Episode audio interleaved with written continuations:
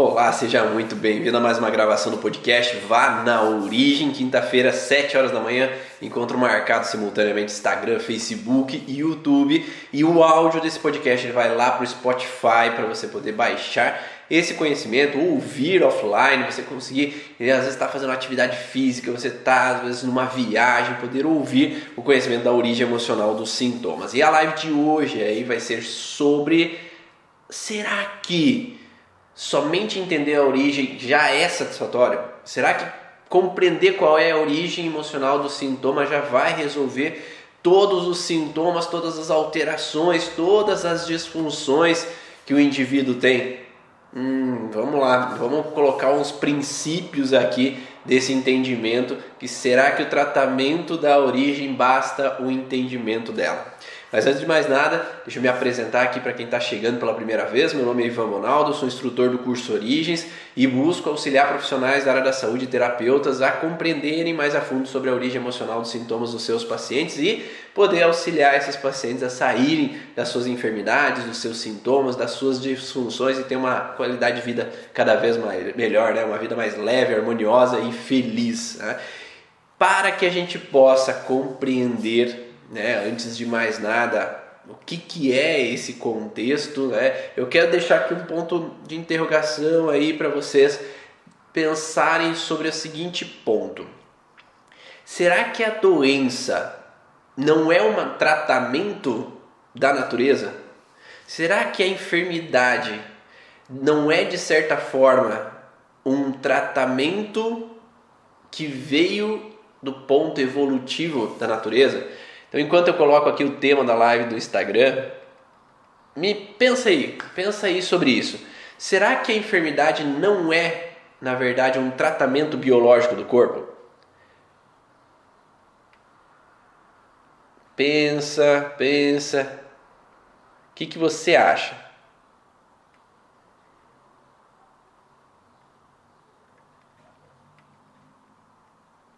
Vamos pensar um pouquinho sobre esse assunto. Se fala muito que o contexto da origem emocional do sintoma, o contexto do sintoma aparecer, é um processo biológico que vem já num, numa evolução, uma adaptação de milhares de anos na espécie animal, na espécie humana. Então, esse meio evolutivo, adaptativo do corpo, faz com que ele use determinados recursos de proteção. Esses recursos de proteção, eles são o que foi aprendido nessa evolução, nesse processo de entendimento do ser e do animal como maneira adaptativa a uma evolução. Como isso, Ivan? Como que que está falando aí, né? Por que, que você está dizendo uma coisa dessa? Pense assim. Se, um exemplo clássico aqui que eu acho que é simples de observar. Se eu estou indo na academia e eu estou indo puxar peso, né? erguer peso, e eu não tenho uma musculatura capaz de erguer muito peso, o meu cérebro, o meu corpo, ele vai entender que se eu estou tendo que erguer peso, o meu músculo tem que se adaptar a aumentar para ser mais apto da próxima vez a erguer aquele peso que eu estou me sentindo incapaz de erguer. Então, exercitar-me faz com que eu tenha uma proliferação de células musculares. Eu tenho um aumento do músculo para eu ser mais capaz de erguer um peso da próxima vez. É uma adaptação biológica. Da mesma forma, alterar os hormônios no corpo também pode ser uma adaptação biológica para a sobrevivência. Se dentro, vamos colocar um exemplo assim, se um homem ele tem uma sensação de incapacidade em conquistar uma parceira, uma mulher, ele pode aumentar a testosterona para ele ser mais capaz e ter mais função de aquisição, de ação, de tomada de ação para ir atrás para conquistar. para talvez ter um corpo mais esbelto para atrair melhor aquela parceira.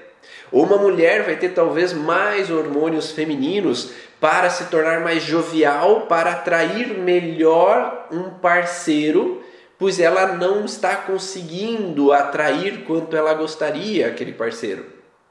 Saiu um artigo nos últimos tempos falando que observou-se a variação hormonal masculina da testosterona durante um prazo de tempo em alguns indivíduos em alguns países e viram que homens que são mais família, mais protetores, mais é, que querem manter a união da família, mais cuidadosos com os filhos, quando os filhos nascem, a testosterona deles baixa.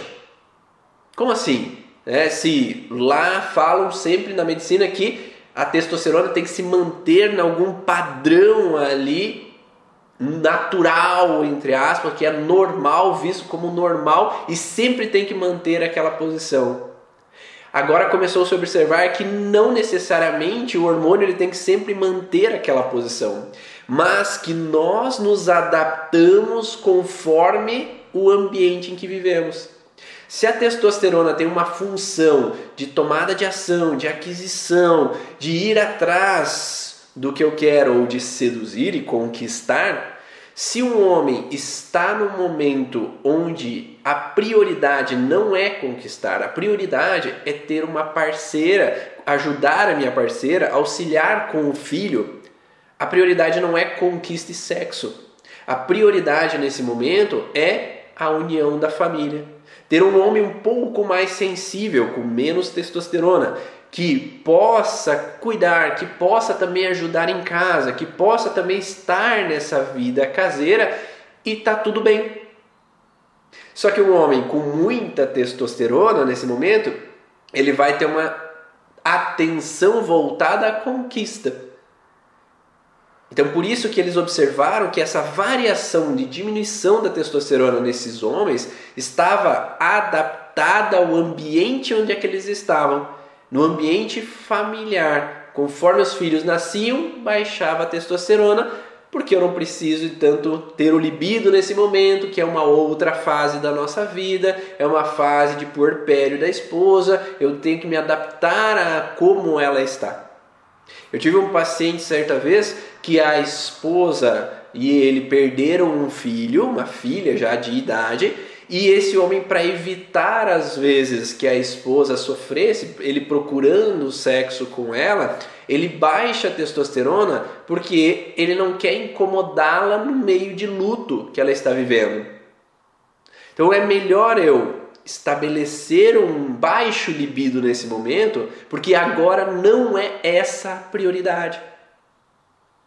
Hoje a gente está vivendo uma outra situação. Então o nosso corpo, há milhares de anos, ele vem se adaptando para que nós possamos nos adaptar ao ambiente em que nós vivemos. Então nem sempre uma alteração e oscilação hormonal, alteração, oscilação de sintomas é para o nosso mal. De certa forma, biologicamente, o nosso corpo talvez esteja se adaptando conforme a vivência que nós estamos tendo do ambiente. Então, por isso que eu falei ali no começo, será que a enfermidade não é também uma forma do nosso biológico se tratar? Será que o nosso biológico não está promovendo um tratamento interno para reorganizar-se perante ao ambiente ou ao momento que eu estou vivendo? Não sei se faz sentido, tá dando para vocês seguirem esse raciocínio. Vai me dando um feedback aí para eu saber se estão seguindo esse raciocínio. Então, primeiramente, a gente tem que pensar que talvez o nosso corpo ele venha milhares de anos tentando se adaptar e promovendo às vezes o que é chamado de enfermidade como uma maneira de adaptação a uma situação conflitiva. Além disso, o nosso corpo ele traz essa evolução de anos, né, vindos do transgeracional, de adaptações que os nossos ancestrais viveram também, com uma necessidade de alerta de ataque ou fuga. Porque o meio mais importante para que nós possamos resistir e nos mantermos aqui é quando um perigo está acontecendo, ou eu ataco ou eu fujo para evitar um perigo à minha vida. Então essa resistência, esse perigo à vida, ele faz com que nós possamos ter reações instintivas de sobrevivência. Mas o problema está quando nós estamos paralisados a uma situação. Então o nosso cérebro traz, o nosso corpo traz um processo filogenético de adaptação em meio à sobrevivência, que ele faz com que altere alguns tecidos, altere alguns hormônios e algumas fases da nossa vida, que nós possamos atacar ou fugir a conflitos conforme a necessidade ambiental. Mas se nós ficamos paralisados no conflito por muito tempo, aí nós podemos entrar em uma disfunção, numa alteração. E esse manutenção do conflito é quando nós, como terapeutas profissionais da área de saúde, temos que ter uma atenção ao paciente ao que ele está se mantendo em um conflito. Qual é esse conflito que ele se mantém gerando uma alteração, uma disfunção? E mesmo se mantendo num conflito, ainda o corpo ele não é burrinho não. Ele ainda usa a sabedoria dele, porque quando uma situação se torna insuportável de ser vivida, ainda assim o corpo ele busca uma outra maneira terapêutica para se restabelecer. Tá sem som, pessoal? Me diz aí, dá um feedback, porque se tá sem som, eu vou ter que mudar alguma coisa aqui no Instagram. No YouTube eu acho que tá ok, o pessoal tá ali. Mas uma pessoa no Instagram falou que tá sem som. Então, ou clica para aumentar o som, mas pelo visto a maioria das pessoas estão ouvindo, né? Não, não tá sem. Sim, funciona normal. Beleza. Valeu, Cláudio. Tá ótimo. Thaís, Angélica, ok. Então, quando nós entramos nesse contexto de que há uma situação que o nosso corpo ele se adaptou durante o decorrer da nossa vida a se estabelecer uma maneira de proteção, que é proliferando células, ou necrosando células, ou alterando a liberação hormonal no nosso corpo, e isso ainda não está funcionando, e é insuportável viver aquela situação, o corpo ele gera uma segunda maneira de proteção, que é alterando o comportamento alterando o comportamento para que a pessoa se torne um pouco mais irritadiça, um pouco mais ansiosa, a pessoa se torne um pouco mais é, introspectiva, a pessoa entre num padrão de mitomania ou ela fique com medo de tudo para viver um, ambiente que está vivendo insegurança, ou ela tem medos persecutórios para que ela possa se estabelecer naquele ambiente mesmo com esse ambiente sendo insuportável de ser vivido. Então ela muda, entra numa psicose, entra numa alteração psiquiátrica como uma maneira de sobrevivência. Porque se o mundo se torna insuportável de ser vivido como ele é, é melhor eu mudar o comportamento que eu tenho como uma maneira de ainda resistir nesse mundo, de ainda me manter aqui da forma que esse mundo é. Tá? Então é, o corpo ele veio nessa evolução de proteção. Então ele já usa tratamentos internos para que eu possa suportar a minha existência aqui na Terra. Então para que eu possa suportar o que eu estou vivendo aqui, ele já veio me tratando. Só que se a gente entende esse tratamento como uma doença, como uma enfermidade, a gente deixa de olhar todo o positivo que o nosso corpo tentou utilizar como ferramenta de proteção. Então, mas qual que é o problema de novo? O problema está quando eu me mantenho no conflito. Eu estou paralisado. Eu não posso nem atacar, não posso nem fugir, não posso resolver aquela situação que eu estou vivendo. Então, quando o indivíduo, o paciente, ele se mantém no estado conflitivo por muito tempo, aí vai surgir enfermidades. Só que, de novo, temos que ponderar que uma enfermidade aguda, uma enfermidade numa urgência, ela tem que ser tratada com as devidas necessidades. Então, se há um processo agudo de dor aguda no peito com irradiação para o braço esquerdo, a pessoa está no mal asmático que ela não consegue respirar, ela está numa hipoglicemia, ela está num processo convulsivo, ela está num processo de risco, de urgência. A primeira fonte de tratamento nesse momento é urgência e emergência.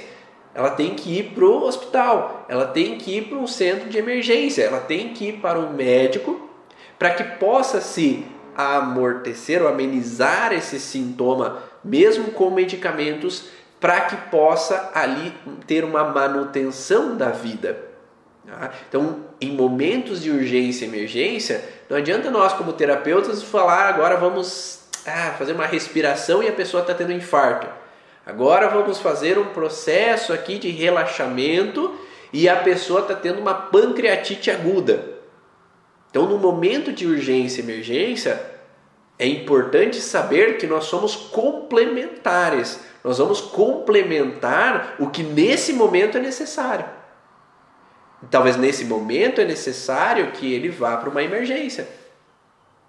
Que ele vá buscar um tratamento adequado para o momento que é o momento adequado da urgência e emergência. Agora, não é uma urgência e emergência. Ou ele já saiu da urgência e emergência e agora ele já está controlado naquele sintoma que ele estava tendo antes, ou que, a, que esse sintoma não é um risco à vida desse paciente. Agora nós podemos saber que esse sintoma ele pode ser trabalhado conosco, com a terapia, com o processo do profissional da área da saúde que trabalha com a origem emocional dos sintomas. Agora nós vamos auxiliar no entendimento desse sintoma. Então, a primeira fonte de tratamento, quando a gente fala não do tratamento do corpo, que o corpo já usou suas formas de tratamento, não é uma emergência ou uma urgência naquele tratamento. Agora nós podemos saber que encontrar a origem emocional desses sintomas é o primeiro passo para que esse paciente possa sair daquela alteração. Porque só o fato de apoiar o paciente no momento ali desse entendimento, na conversa, no diálogo ou com as ferramentas que o terapeuta possa ter, faz com que entender a causa já é muito maior do que ficar no escuro. Porque quando uma pessoa tem um sintoma, muitas vezes ela está no escuro da informação. Ela não sabe, ela não tem clareza, ela não tem, ela não consegue assimilar o porquê aquilo está acontecendo com ela. E o fato de conseguir entender, conseguir assimilar, sair do medo, já é um processo de alívio.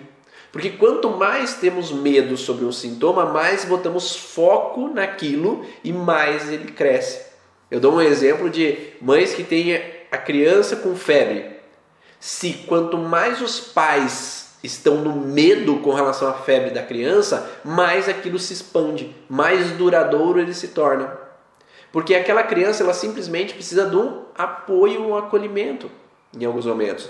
E fazer com que aquele processo biológico do corpo de correção, de autotratamento, que lembra que eu falei, já no processo de evolução, já no processo biológico, e hoje é dito em vários artigos científicos que a febre é necessária para um processo de readequação do corpo. Só que se nós impedimos com que o corpo ele possa promover e ainda assim colocamos mais medo sobre ele, maior ele se torna. Não sei se vocês já passaram por alguma dor que eu ficava pensando 24 horas, ou você ficava pensando 24 horas por dia em cima daquela dor. E quanto mais pensava nela, mais apavorado ficava com aquela dor. Então muitos pacientes eles vêm com esse pavor em cima daquela dor e mais expandem, porque o medo mais aumenta aquele processo. Ainda mais se tem um histórico familiar de que alguém faleceu com uma com, tinha uma dor parecida com aquilo. Alguém faleceu, estou com uma dor no peito e alguém faleceu com infarto na família e eu vivi aquela história. Ou eu a mulher tocou o seio, de, sentiu alguma coisinha estranha e a minha mãe e a mãe tinha falecido de câncer de seio. Maior ainda é o pavor com relação àquele sintoma, por mais que ele não seja nada. Mas ele gera um pensamento obsessivo ali naquele momento, baseado naquela história prévia que aconteceu. Então, entender a origem do processo é o primeiro passo, sim, porque ele reduz o medo. Ele faz com que se tenha um entendimento e se permita, talvez, com que aquele organismo agora se corrija sem eu botar tanto foco naquela informação, sem eu botar tanto foco naquela dor que se estava tendo, porque eu estava com medo de morrer, talvez, o paciente estava com medo de que pudesse ser algo mais grave. E aí, hum, fez sentido aquele entendimento da origem, já diminui a intensidade daquele pavor sobre aquela região de alteração. Faz sentido para vocês? Me dão um feedback aí se vocês já viram esse tipo de situação, já passaram por esse tipo de situação. Além disso, além desse contexto do medo, a gente precisa entender que o paciente ou o cliente quando está em outro padrão, que é um padrão que trava também esse processo de correção, que é o padrão do conflito do exilado, o conflito do abandono, o conflito de me sentir rejeitado, faz com que tenha retenção de líquido e piora o processo de correção. O processo inflamatório, ele tem sinais cardinais, né? Que é dor, rubor, calor, é, dor, rubor, calor, perda de função e edema. Então, o edema é natural de uma fase de inflamação, de reestruturação do organismo. Entretanto, se o paciente está vivendo, o cliente está vivendo uma sensação de rejeição, abandono, isolamento, como por exemplo, uma pessoa que está em frustrações no convívio familiar, onde ele sente que as pessoas abandonaram, as pessoas não gostam de mim, as pessoas me rejeitam, as pessoas me criticam o tempo inteiro, e essa pessoa está com uma doença, está com uma inflamação, está com uma disfunção, e eu não sei se eu posso contar com as outras pessoas, maior a tendência de permanecer naquele conflito. Porque se eu tenho uma retenção hídrica por esse conflito de abandono, de exilado, de rejeição, e o processo inflamatório ele só vai se corrigir ou eliminar a partir do momento que tem a eliminação do edema, não vai ter eliminação do edema. Né? Porque processo inflamatório tem o edema, é um dos sinais do, do processo cardinal da inflamação. Mas se a retenção de líquido não evita a eliminação não impede a eliminação desse líquido, vai se manter o líquido na articulação ou no local de alteração de inflamação. Então esse processo natural, que seria o processo inflamatório, depois o processo anti-inflamatório do corpo, depois o processo de reestruturação daquele organismo natural do corpo, não vai acontecer de maneira fisiológica. E aí vai demorar o processo de correção. Então, saber que a família possa estar inteirada daquela situação, que possam promover um acolhimento, que possa se estar todos juntos, facilita o processo de correção do organismo. Nós ontem estávamos na discussão dentro do Mastermind Origem falando sobre ocitocina e a ocitocina, dentro dos artigos científicos, fala muito do processo da interação social, da interrelação entre as pessoas.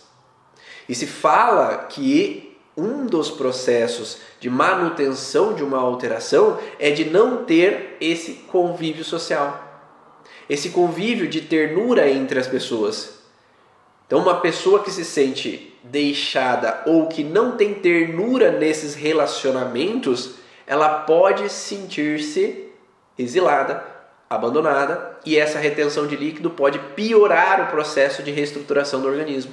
Então, ter esse convívio, ter essa aproximação facilita o processo de melhora. Ah,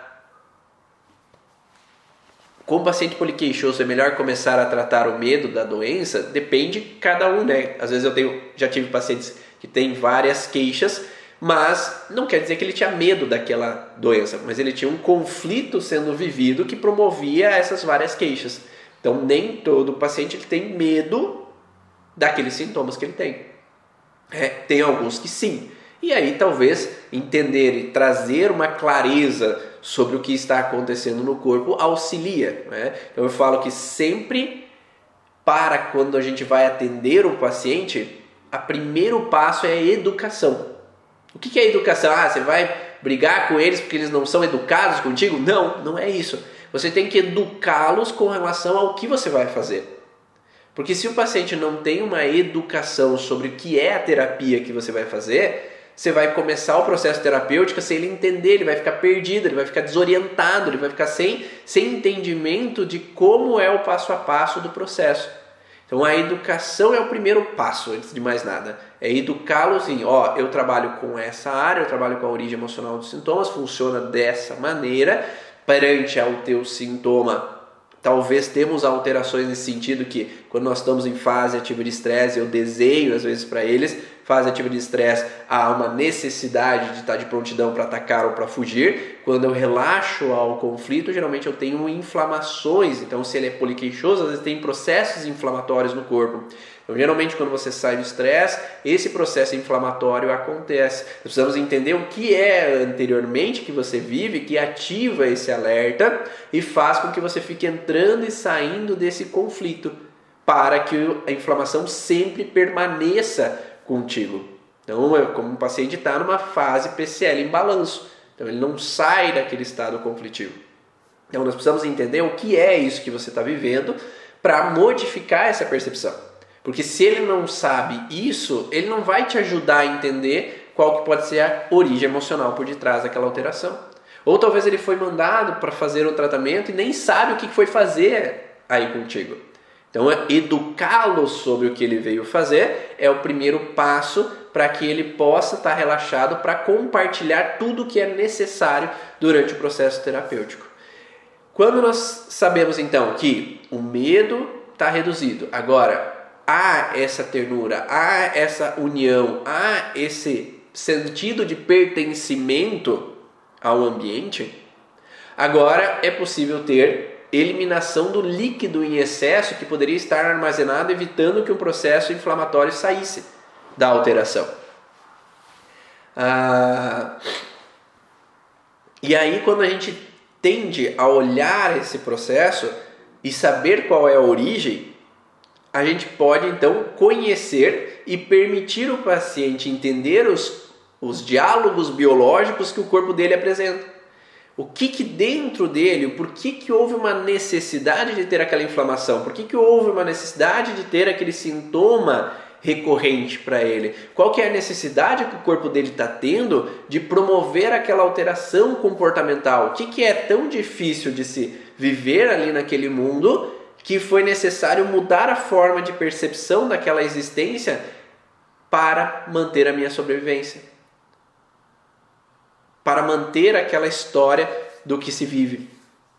Você acabou de contar a minha história? Vixe, Maria, hein? Eu acho que eu li a mente aqui, hein, Ariane? Então, conhecer os porquês permite dar ao, a pessoa ou paciente o livre-arbítrio de tomar escolhas. Porque se o paciente entende que determinada situação é o que está fazendo mal a ele, agora ele tem a possibilidade de entender que ele pode tomar um passo para resolver aquilo. Então, se agora o paciente entende que são as discussões com o esposo que levam à dor no ombro dela ou dele, Agora eles têm a possibilidade de ter o livre-arbítrio de escolher conversar e resolver aquela situação que está acontecendo. Dialogar para ter um entendimento sobre aquilo que está acontecendo. Se a mãe agora entende, o pai agora entende que as discussões entre o pai e a mãe estão levando a bronquite para a criança, agora elas têm o livre-arbítrio de escolher se eles podem agora conversar ou, ou se vão discutir, que discutam longe daquela criança, para que aquela criança não precise ficar vendo aquilo e ativando a bronquite novamente. Então, agora, conhecer essa origem possibilita modificar a percepção do que acontece. Não é porque o pai e a mãe talvez tinham um relacionamento pior ainda do que ele, como casal vivem, que quer dizer que aquele relacionamento é bom do que eles estão vivendo. Ah, meu pai e a mãe quebravam o pau. Não, o nosso relacionamento hoje é ótimo comparado àquele. Mas será que realmente é aquele relacionamento que essa pessoa queria ter? Será que essa pessoa realmente pode dialogar, conversar para estabelecer esse relacionamento da forma que gostaria? Ou se lá no trabalho está vendo situações que possa estar incomodando e simplesmente promover um diálogo possa solucionar aquela situação? Ou será que é tão insuportável viver aquela situação no trabalho que eu não possa talvez planejar uma mudança na minha vida profissional para sair daquilo que está me incomodando? O Huber falava que conhecer a origem emocional do sintoma faz com que esse conhecimento nos permite ser livres. Então, conhecer a origem permite dar liberdade de escolha a você quer permanecer no sintoma que você está, é a tua escolha, tu tem liberdade, ou você quer sair do sintoma que você está. Então, nós como terapeutas não vamos obrigar ou ser pais dos nossos pacientes, dos nossos clientes, a falar para eles: agora você tem que sair dessa situação. Não, a vida é um livre-arbítrio, a escolha é sempre da pessoa. A vivência do terapeuta talvez não seja parecida do que aquele cliente viveu. Mas talvez a minha escolha como terapeuta na minha vida foi diferente da escolha que o cliente quer tomar da vida dele. Então a liberdade de escolhas está voltada ao indivíduo. Quando nós queremos obrigar que o indivíduo escolha um caminho que nós, como terapeutas, achamos que é o melhor para a vida dele, aí nós estamos entrando como pais, né? como deuses que queremos resolver e assumir uma responsabilidade que nunca é nossa. Quem resolve os conflitos é a pessoa, é o indivíduo, se ele quer. E não se nós, terapeutas, queremos. Quando o terapeuta se torna impositor, querendo direcionar, aí já não é terapeuta. Está assumindo uma posição, invadindo o sistema daquele indivíduo, invadindo a história daquele indivíduo, modificando a realidade daquele indivíduo que talvez não é o caminho que ele deveria trilhar, que ele gostaria de trilhar.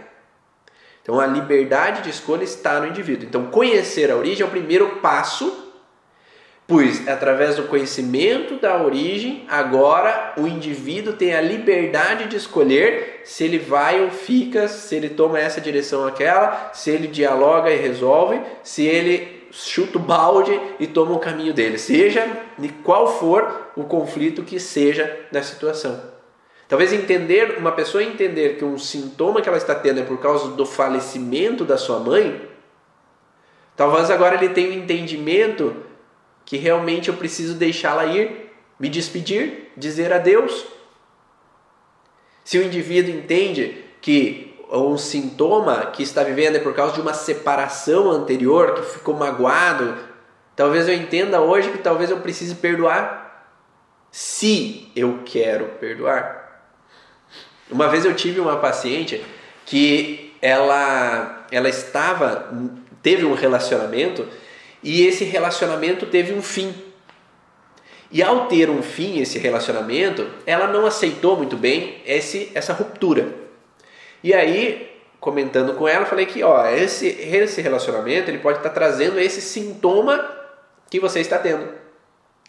Vamos fazer um processo terapêutico para desligar essa relação, quebrar essa relação que vocês tiveram, para que agora você esteja aberta para uma nova relação, para um novo relacionamento, para uma nova vida, para uma nova história, mas que o passado fique no passado, sabendo que quando você rompe é para deixar esse passado para trás e seguir em frente, já que ela já tinha se separado há uns dois, três anos. Mas eu perguntei: você quer fazer? E ela falou que não queria, porque ela ainda tinha esperança de eles poderem voltar. Então é uma liberdade, é livre-arbítrio para o paciente escolher se ele realmente quer ou deseja romper essa relação. Se realmente ele quer deixar o passado para trás e seguir em frente. Não sou eu que vou obrigar o paciente a, não, agora você vai cortar esse passado. Tem que quebrar esse vínculo. Será que é o que ela deseja mesmo? Será que é o que realmente é o melhor para essa pessoa? Então nós não somos deuses para saber o que é o melhor para a vida do paciente. Nós precisamos mostrar que, ó, ela sabia. Isso, seu sintoma é por causa disso. Agora, é da sua escolha querer deixar ir ou não essa situação. Então, de novo, repetindo, tomar consciência da origem emocional do sintoma é o que dá liberdade ao paciente escolher se quer ou não sair daquele sintoma, se quer ou não mudar aquela história do que está acontecendo. Gratidão, Ivan, você tem humildade de compartilhar teus conhecimentos. Sou sua fã. Obrigado, Cris. É, é o objetivo é a gente crescer junto, né? A gente compartilha para crescermos. E aí, o que, que o Hammer fazia? Né? O Hammer ele trabalhava no real processo terapêutico. Então, primeira coisa, ensinamos o paciente, então instruímos né, o paciente de início, ele tem o um entendimento, depois trabalhamos na, no processo clínico de desvendar ali toda a sintomatologia, na anamnese desse paciente, depois olhamos para o contexto da origem emocional desse paciente, qual é a causa que está por trás desse sintoma, e aí a gente passa como se fossem as lupas da origem, né? Nas lupas da origem, do curso de origem, tem um passo a passo. A primeira lupa é a lupa branca, é a avaliação. Né? A gente faz a avaliação de todo o sintoma que ele tem. Depois tem a lupa vermelha, que é a intuição, a origem emocional dos sintomas. A gente vai então trazer a origem para cima daquele sintoma da lupa branca. Depois nós temos a lupa amarela, entender os pontos positivos que podem acontecer através da melhora e da realização desse tratamento. Depois temos a lupa preta. A lupa preta é pensar tudo de prejuízo que possa ter esse paciente caso a gente faça o processo terapêutico. Porque nem sempre o processo terapêutico é algo vantajoso para o paciente. Porque às vezes eu posso promover uma alteração maior ainda do que deveria por ele entender a causa daquele sintoma. Então, ah, o paciente veio e o conflito dele tem a ver com um abuso sexual onde o pai abusou ele na infância. Será que de supetão eu posso falar essa informação para ele ou para ela? Talvez o dano que isso pode causar seja maior do que o benefício de primeira mão. Talvez, se eu for trabalhando com calma nesse paciente, reduzindo a massa do conflito, ou seja, trabalhando pontos periféricos dessa situação, aliviando os comportamentos de raiva, de, de agressividade, de outros padrões, talvez ele consiga lidar melhor com o passar do tempo no processo de identificação daquela informação. Só que às vezes receber uma informação de supetão ou colocar uma verdade como absoluta vai trazer um ponto de incômodo ou um ponto de frustração, ou talvez ele possa, ao invés de se curar daquilo, ter mais raiva do pai por aquilo que fez, do que sair do processo de resolução, ter um alívio do processo nesse sentido. Então nós precisamos colocar a lupa preta em mente e pensar que talvez um processo de arritmia duradouro de seis meses pode levar a um ataque cardíaco se eu resolvo o conflito. Talvez uma diabetes duradoura de seis meses pode trazer uma hipoglicemia intensa no processo de resolução. Então eu não posso ir talvez de supetão, eu tenho que saber também colocar a lupa preta e os pontos de interrogação na minha cabeça até onde eu posso fazer ou não o processo terapêutico.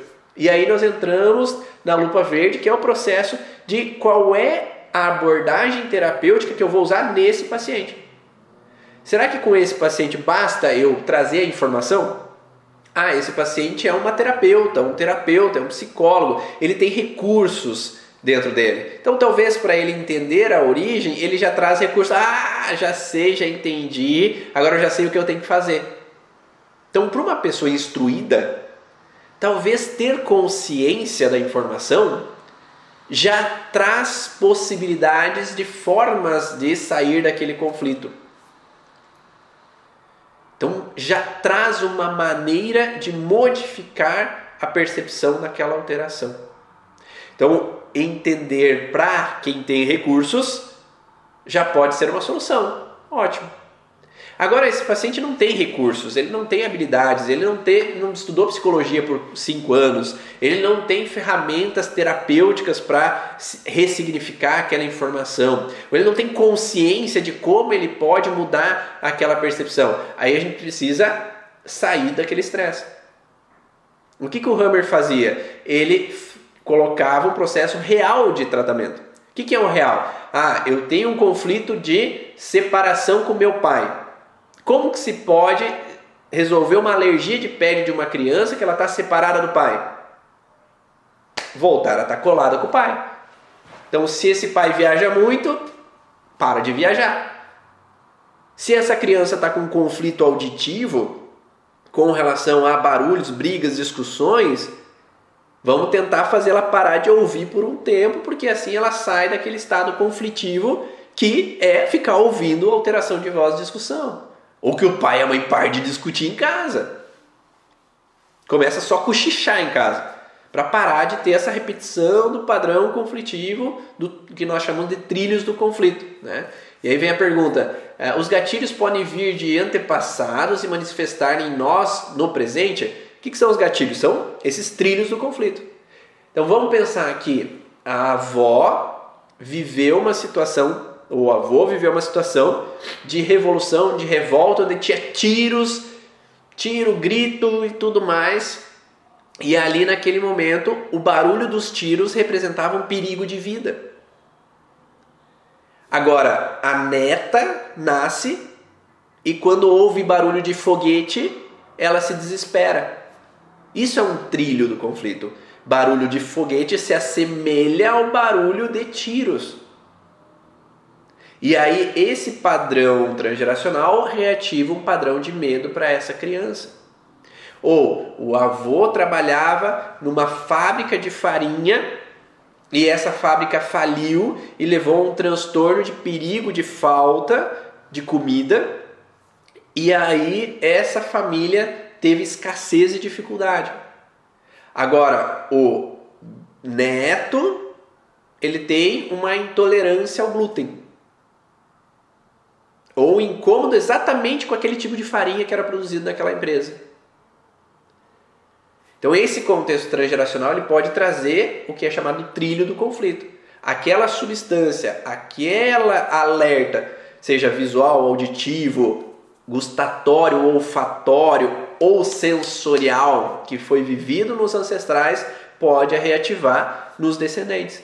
Então aquela pessoa vai ter asma por causa de aquele é, homem vai ter asma por causa do cheiro de tal planta. Ele vai ter uma rinite por causa de mudança de temperatura. Vai ter uma bronquite ou vai ter uma alergia é, alimentar por causa de determinada substância em algum determinado momento. Porque talvez a avó trabalhava com gado leiteiro e as vacas morreram tudo e aí o leite era o único sustento e levou a um problema a essa família que teve que deixar o interior para ir morar na cidade e sofrer um bocado lá. Então talvez o leite tenha uma representação de frustração para essa história da família. E aí esses descendentes, quando vão consumir leite, trazem uma referência de algo ruim com o leite, de uma frustração transgeracional. São possibilidades, tá? Cada caso é um caso, tá? Quando o paciente é uma criança, a gente tem que sempre olhar para os pais, o que, que conversar com os pais e entender o que, que é que possa estar vivido baseado na origem emocional dos sintomas. Né? No curso Origem eu passo cada órgão, cada tecido, qual é o conflito relacionado a esse órgão ou tecido. Então já temos uma base emocional vinculada a cada um dos tecidos.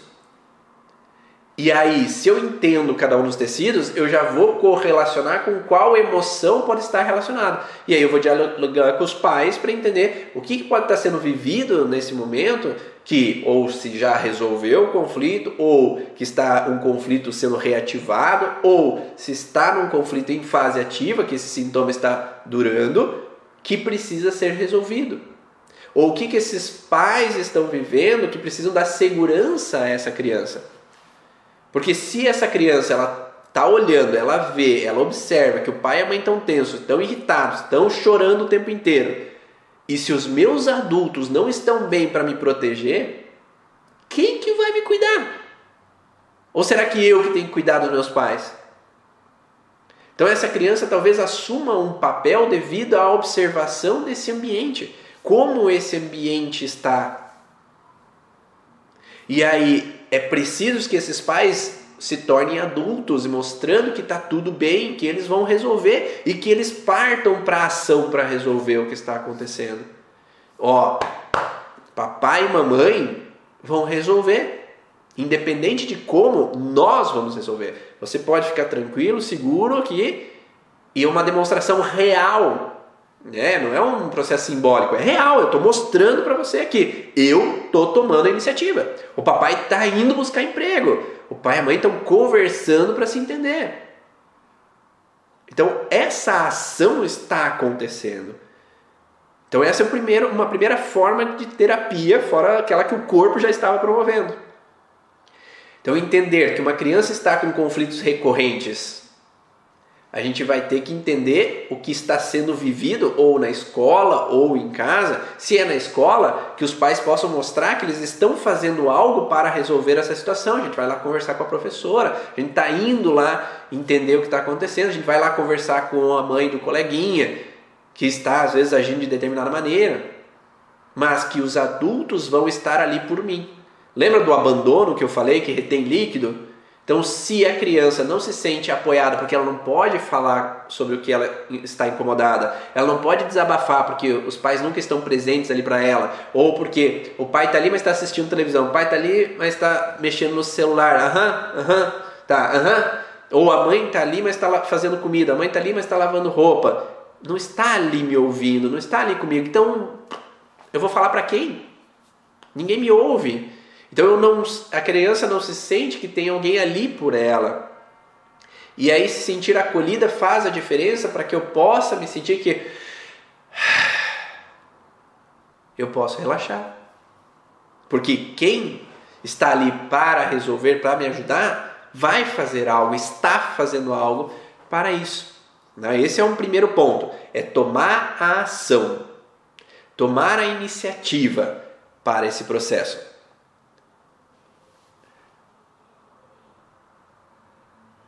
E eu não vou responder perguntas que não tem a ver com o tema, tá? Senão a gente não sai daqui hoje, tá?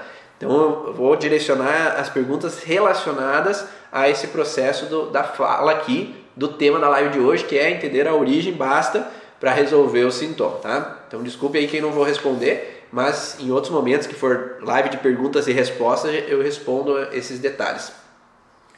Pais irresponsáveis nunca assumem. Sim, é bem possível, cara.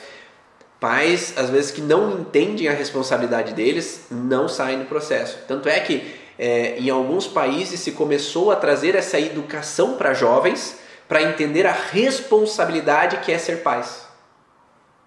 Eu acho que era Holanda e Suíça. Eu acho que eram alguns dos países que começaram a trazer educação para adolescentes de como ser pais acolhedores. E esses pais que já têm um entendimento, né, nós no Brasil, nós temos um índice, um dos maiores índices do Brasil, do, desculpa, um dos maiores índices do mundo de partos ou gravidez indesejadas. Gravidez antes do casamento, gravidez indesejadas por N motivos. E pais que não têm consciência de como se prevenir, de não ter consciência do, do problema que vão exercer a essas crianças, acabam sendo pais irresponsáveis, porque eles não tiveram educação, e às vezes não é culpa deles, eles não tiveram educação prévia do que levaria as crianças a agirem da forma com que eles agiram. E aí, quando esses países começaram a educar esses pais, houve diminuição de uso de drogas, houve diminuição no país de assaltos, assassinatos, houve diminuição de presídios, porque não eram mais necessários alguns presídios pela diminuição da incidência de violência, porque os pais começaram a ser mais conscientes na hora de ter filhos. E quando se tem consciência, se tem um acolhimento melhor para essas crianças que estão por vir. Então, pais conscientes trazem crianças tranquilas, relaxadas, equilibradas e um ambiente feliz. É sempre possível? Não, nem sempre é possível, porque a gente traz cargas do transgeracional. Traz cargas do que vem lá de trás. Tá? E isso faz com que modifique alguns processos e a gente haja por impulso em alguns momentos. Né? Ah, então, de novo, eu não vou falar sobre sintomas específicos, tá? Só estou lendo algumas perguntas. Caso de pais separados que brigam muito e a criança é agressiva e chora, birra quando a mãe vai para o trabalho. A criança é só o espelho, né? É só o espelho do que está acontecendo.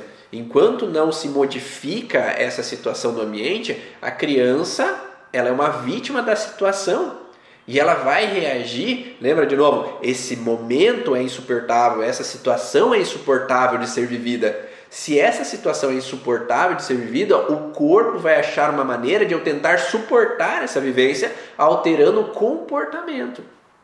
Então, se essa vivência é tão insuportável, eu preciso ter agressividade. Se essa situação é tão insuportável, eu preciso estar fora do ar, viver no mundo planante, viver no mundo da lua. Se essa situação é tão insuportável, eu preciso ficar esquizofrênico, ter alucinações. Porque eu tenho que fugir dessa realidade que não é boa. E aí o meu corpo ele vai utilizar ferramentas para mudar essa percepção.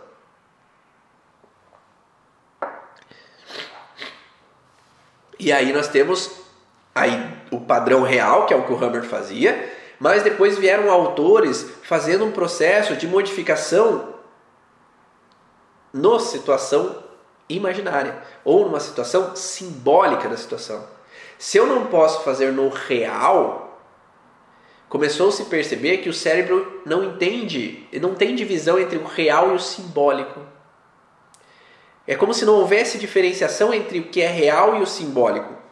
Então, se dentro do paciente ele faz um processo terapêutico imitando a realidade, é como se ele estivesse fazendo. Não sei se vocês já presenciaram uma ação, por exemplo, de um psicodrama ou da constelação familiar mesmo. Não é um processo que não é real, mas é simbolizando a vivência do paciente. Aquela simbolização do processo da vivência do paciente é como se fosse a realidade. E esse processo teatral de vivência faz com que o meu cérebro não entende o real do simbólico.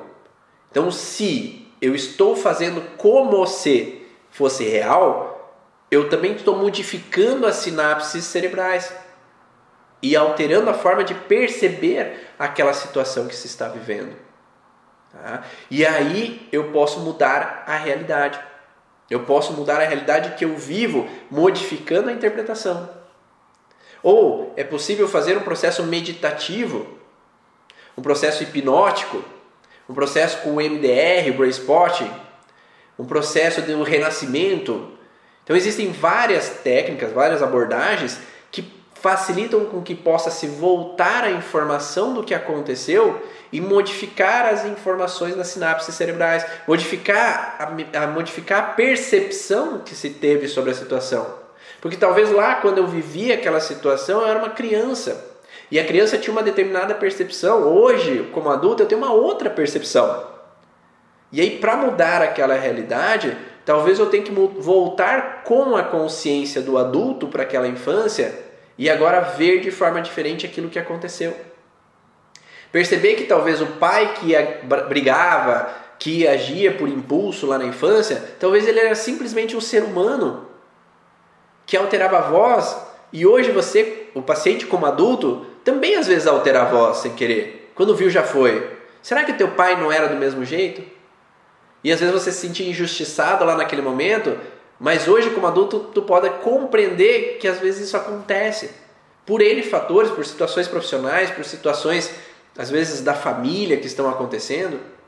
Então, quando eu começo a acolher mais o pai ou a mãe, que eles são só seres humanos que também erram, ou que também trazem cargas do passado que fizeram eles serem como eles eram, às vezes eu posso acolher um pouco melhor aquela situação e mudar essa percepção de forma, de novo, simbólica, né? Eu não estou mudando realmente aquilo que aconteceu no passado. O que aconteceu no passado continua lá. A memória continua lá. Mas como eu percebo aquela memória do que aconteceu, é que modifica o sintoma que eu vivo hoje, que o paciente vive hoje, que o cliente vive hoje. Mas geralmente, o, Afonso Salgado coloca né, aquela referência de se nós temos um aquário sujo, tiramos o peixinho do aquário, lavamos o peixinho colocamos ele de volta no aquário, ele vai tender a se sujar novamente.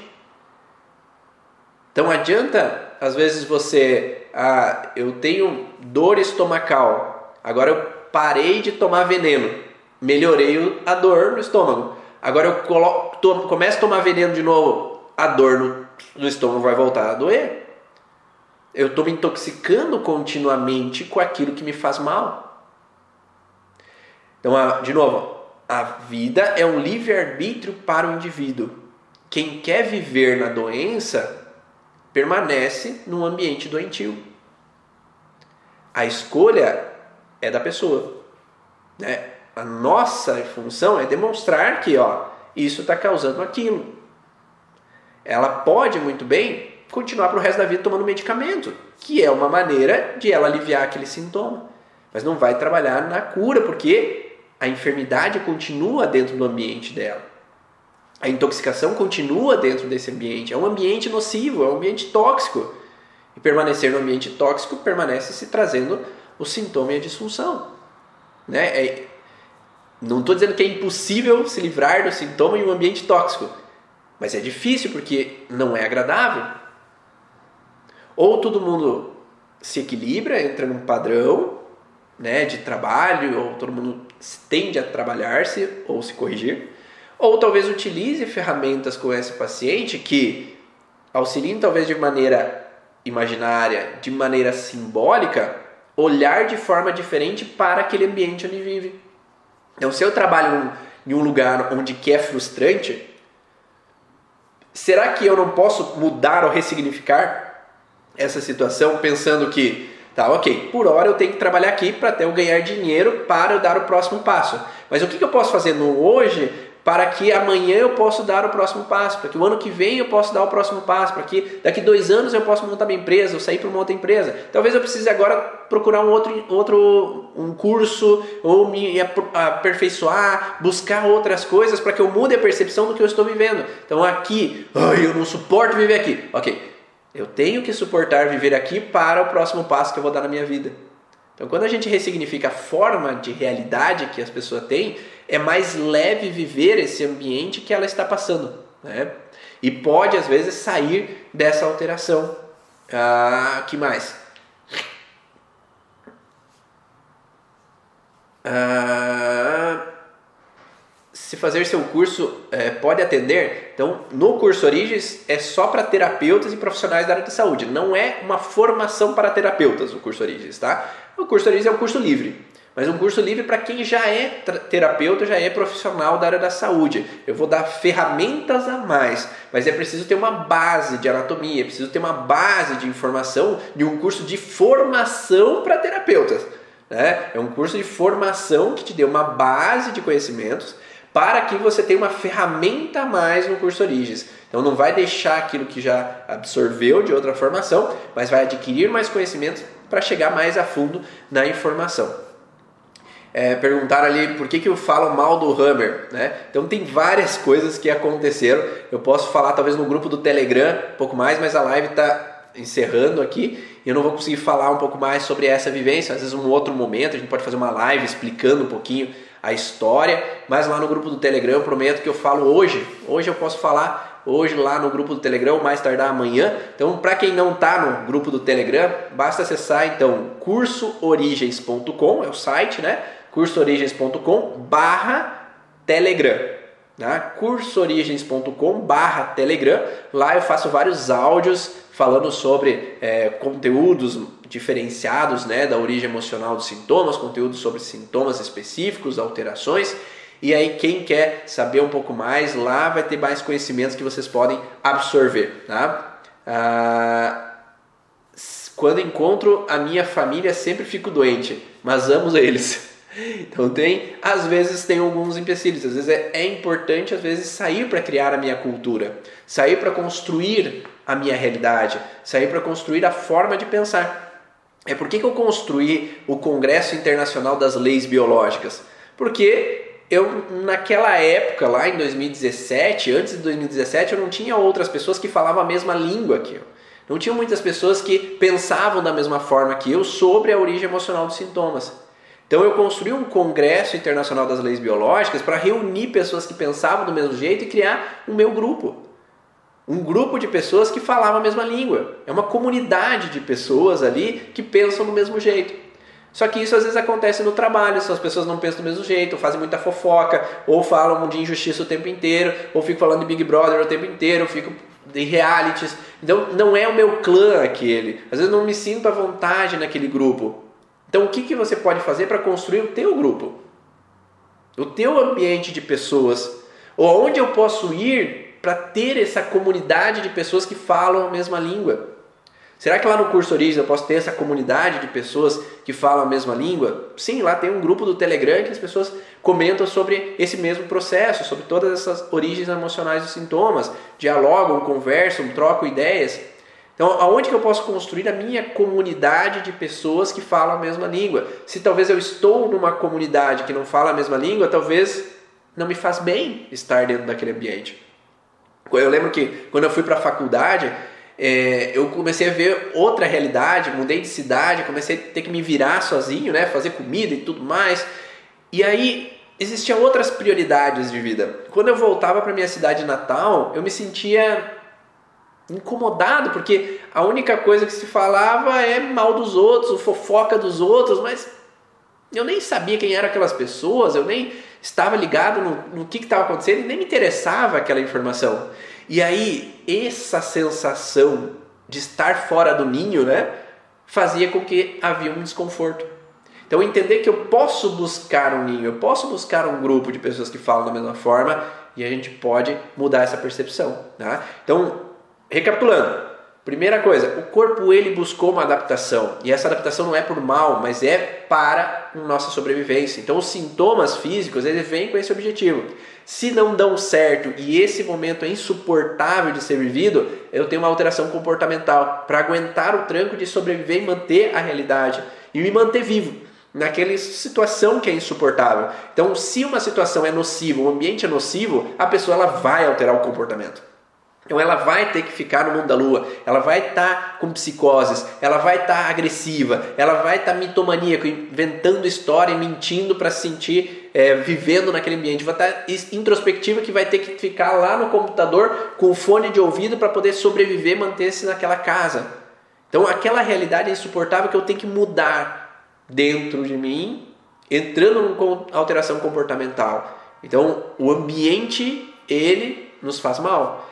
Se eu tenho uma urgência, eu tenho que ir para o médico, tenho que ir para um hospital. Agora, é um sintoma que é ok, vamos trabalhar e entender a origem. Depois a gente vai buscar a origem emocional. Esse entendimento para algumas pessoas já resolve, para outras não. Para outras pessoas vão ter que buscar dar um passo para mudar aquilo que está acontecendo para que eu possa vivenciar, seja dialogando, seja é, conversando com as pessoas que estão naquele ambiente, seja saindo daquele ambiente seja lidando de forma diferente com aquela situação, seja da forma com que seja, para que eu possa dar um passo em busca do meu bem-estar. Ah, se eu não estou me gostando como eu estou, obeso, que eu possa ir na academia. Eu dou um passo, eu posso cuidar da minha alimentação, eu dou um passo com o objetivo de buscar o meu bem-estar. Então, se algo não está bem comigo, o que, que eu preciso fazer para dar um passo à frente para buscar a melhora?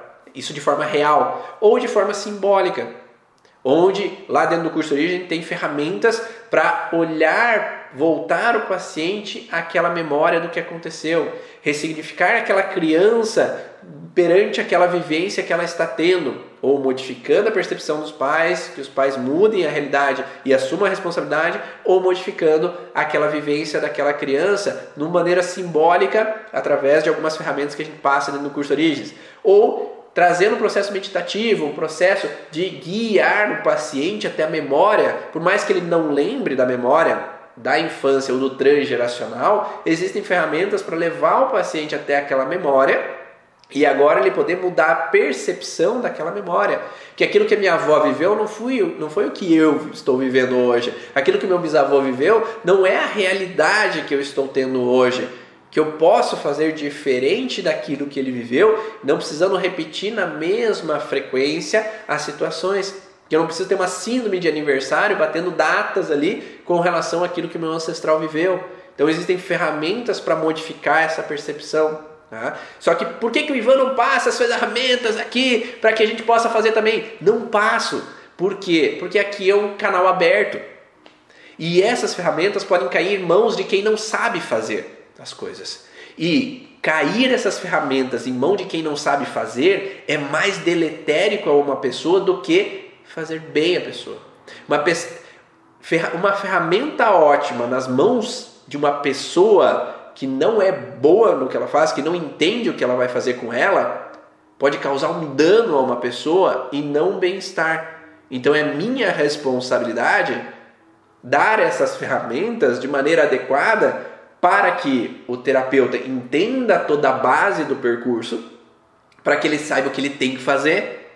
Porque se ele não sabe o que ele tem que fazer, ele pode gerar um dano. Ele pode ir lá e falar para o paciente: ó, oh, teu pai abusou você, ó, oh, tu tem que se separar, ó, oh, porque há um segredo na tua família, que foi isso. E aí não é isso que nós temos que chegar. A gente tem que ter cautela no que a gente vai fazer como terapeuta e profissional da saúde. E como nós estamos no Instagram, no YouTube, no podcast que é aberto a todos os públicos, é minha responsabilidade tomar cuidado do que a gente faz aqui, que a gente fala aqui, qual, qual as ferramentas que eu forneço aqui que podem às vezes ser mais prejudiciais do que auxiliar as outras pessoas. Ah, mas por que você não faz então terapia aí, faz um processo terapêutico para tratar alguma pessoa a gente vê como é que funciona? Também não. Por quê? Porque estar com um paciente é estar no momento onde aquela pessoa está se entregando ao máximo dentro das suas dores, das suas fragilidades, das suas frustrações. E nós estamos num campo sistêmico onde não é só essa pessoa que está sendo exposta ali naquele momento, é essa pessoa e toda a família dela que viveu aquela situação. E se nós estamos aqui no Instagram, no Telegram, é, nós estamos no podcast e esses nomes ou essas pessoas se reconhecem naquela situação, porque reconhece a pessoa que está sendo tratada, ou pessoas conhecidas reconhecem aquela pessoa porque ela está sendo tratada ali, não é ético isso. Eu não me sinto à vontade porque isso está denegrindo a imagem daquela família. Por histórias que venham aparecer naquele momento aberto a todos os públicos. Porque a gente pode falar de traições, a gente pode falar de abusos, a gente pode falar de problemas, injustiças familiares, de grandes mágoas, que vão estar expondo pessoas. Isso é uma invasão no sistema dessa família. E essa invasão não é correta ser feita.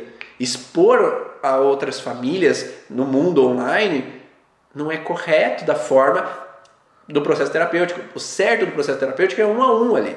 Agora, se a gente está num curso, a gente está com profissionais que a gente sabe que entendem esse processo que entende que o que é falado ali fica ali. Só que aqui aberto a todos os públicos, as pessoas não sabem que o que é falado ali fica ali. E aí a gente está expondo uma pessoa que está tranquila ali para expor a sua realidade, mas a gente não sabe quem está ouvindo. Então por isso que eu não faço processos terapêuticos online ao vivo, falando o nome, mostrando a pessoa ali e a pessoa relatando, porque a gente está fazendo uma invasão na história dessa pessoa. Não sei se faz sentido isso para vocês, mas é o que eu penso. Eu acho que invadir, né, é, invadir essa história é um momento delicado E sim, a gente faz esse processo dentro do curso Origens, demonstra ali atendimentos dentro do curso Origens e nós vamos fazer agora ali do dia 26 de setembro ao dia 2 de outubro vai ter a intensivão da origem emocional dos sintomas. Nesse intensivão vai ter várias lives com vários profissionais e vão ter aulas que eu vou disponibilizar sobre a origem emocional dos sintomas de forma online, gratuita, tá? para quem quiser. Basta ir no Instagram, ali, Vanderline Bonaldo, e lá tem um link para você se inscrever e aí você vai receber todos os links para essas lives, para essas aulas que vão ser exclusivas. Né? As aulas vão ser exclusivas para quem estiver participando. E no sábado, né, dia 1 eu vou fazer sim um processo, mas dentro do Zoom. Tá? Ali é um ambiente fechado para algumas pessoas, não vai ter muitas pessoas, onde eu vou promover um atendimento com um dos participantes desse, desse processo, desse momento do intensivão. Então não é aberto para todos, mas é para algumas pessoas que estiverem dentro desse intensivão e quiserem participar desse atendimento ou verem como é que funciona o atendimento. Então, dia 1 de outubro, mas as inscrições basta acessar então Ivan, arroba Ivan Bonaldo, Clica no link, se inscreve lá com o teu e-mail, que a gente vai mandando e-mails para você saber um pouquinho mais como funciona esse intensivão e todas as lives que vão estar disponíveis. Dia primeiro vai ter o atendimento lá, que eu vou demonstrar como é que funciona com os participantes, tá? Porque daí ali a gente vai estar no grupo fechado no Zoom, não vai estar aberto para todo o Instagram, para todo o YouTube, para todo o podcast, e não vai ter, ser retransmitido também. Vai ser só naquele horário, às 8 horas da manhã, da live, então, da aula ali do Zoom no dia 1 de outubro. Espero que vocês tenham gostado. Esse foi o podcast Vá na Origem, falando hoje sobre como funciona. Será que basta entender a origem para resolver o conflito do paciente? Nem sempre basta. Para algumas pessoas, sim, para outras, nem tanto. A gente precisa ter ferramentas para auxiliar esse processo. E eu espero que vocês tenham gostado dessas informações. E eu vejo vocês numa próxima live, um outro encontro, ou se a gente se vê por aí, aí nesse mundão de Deus. Chao.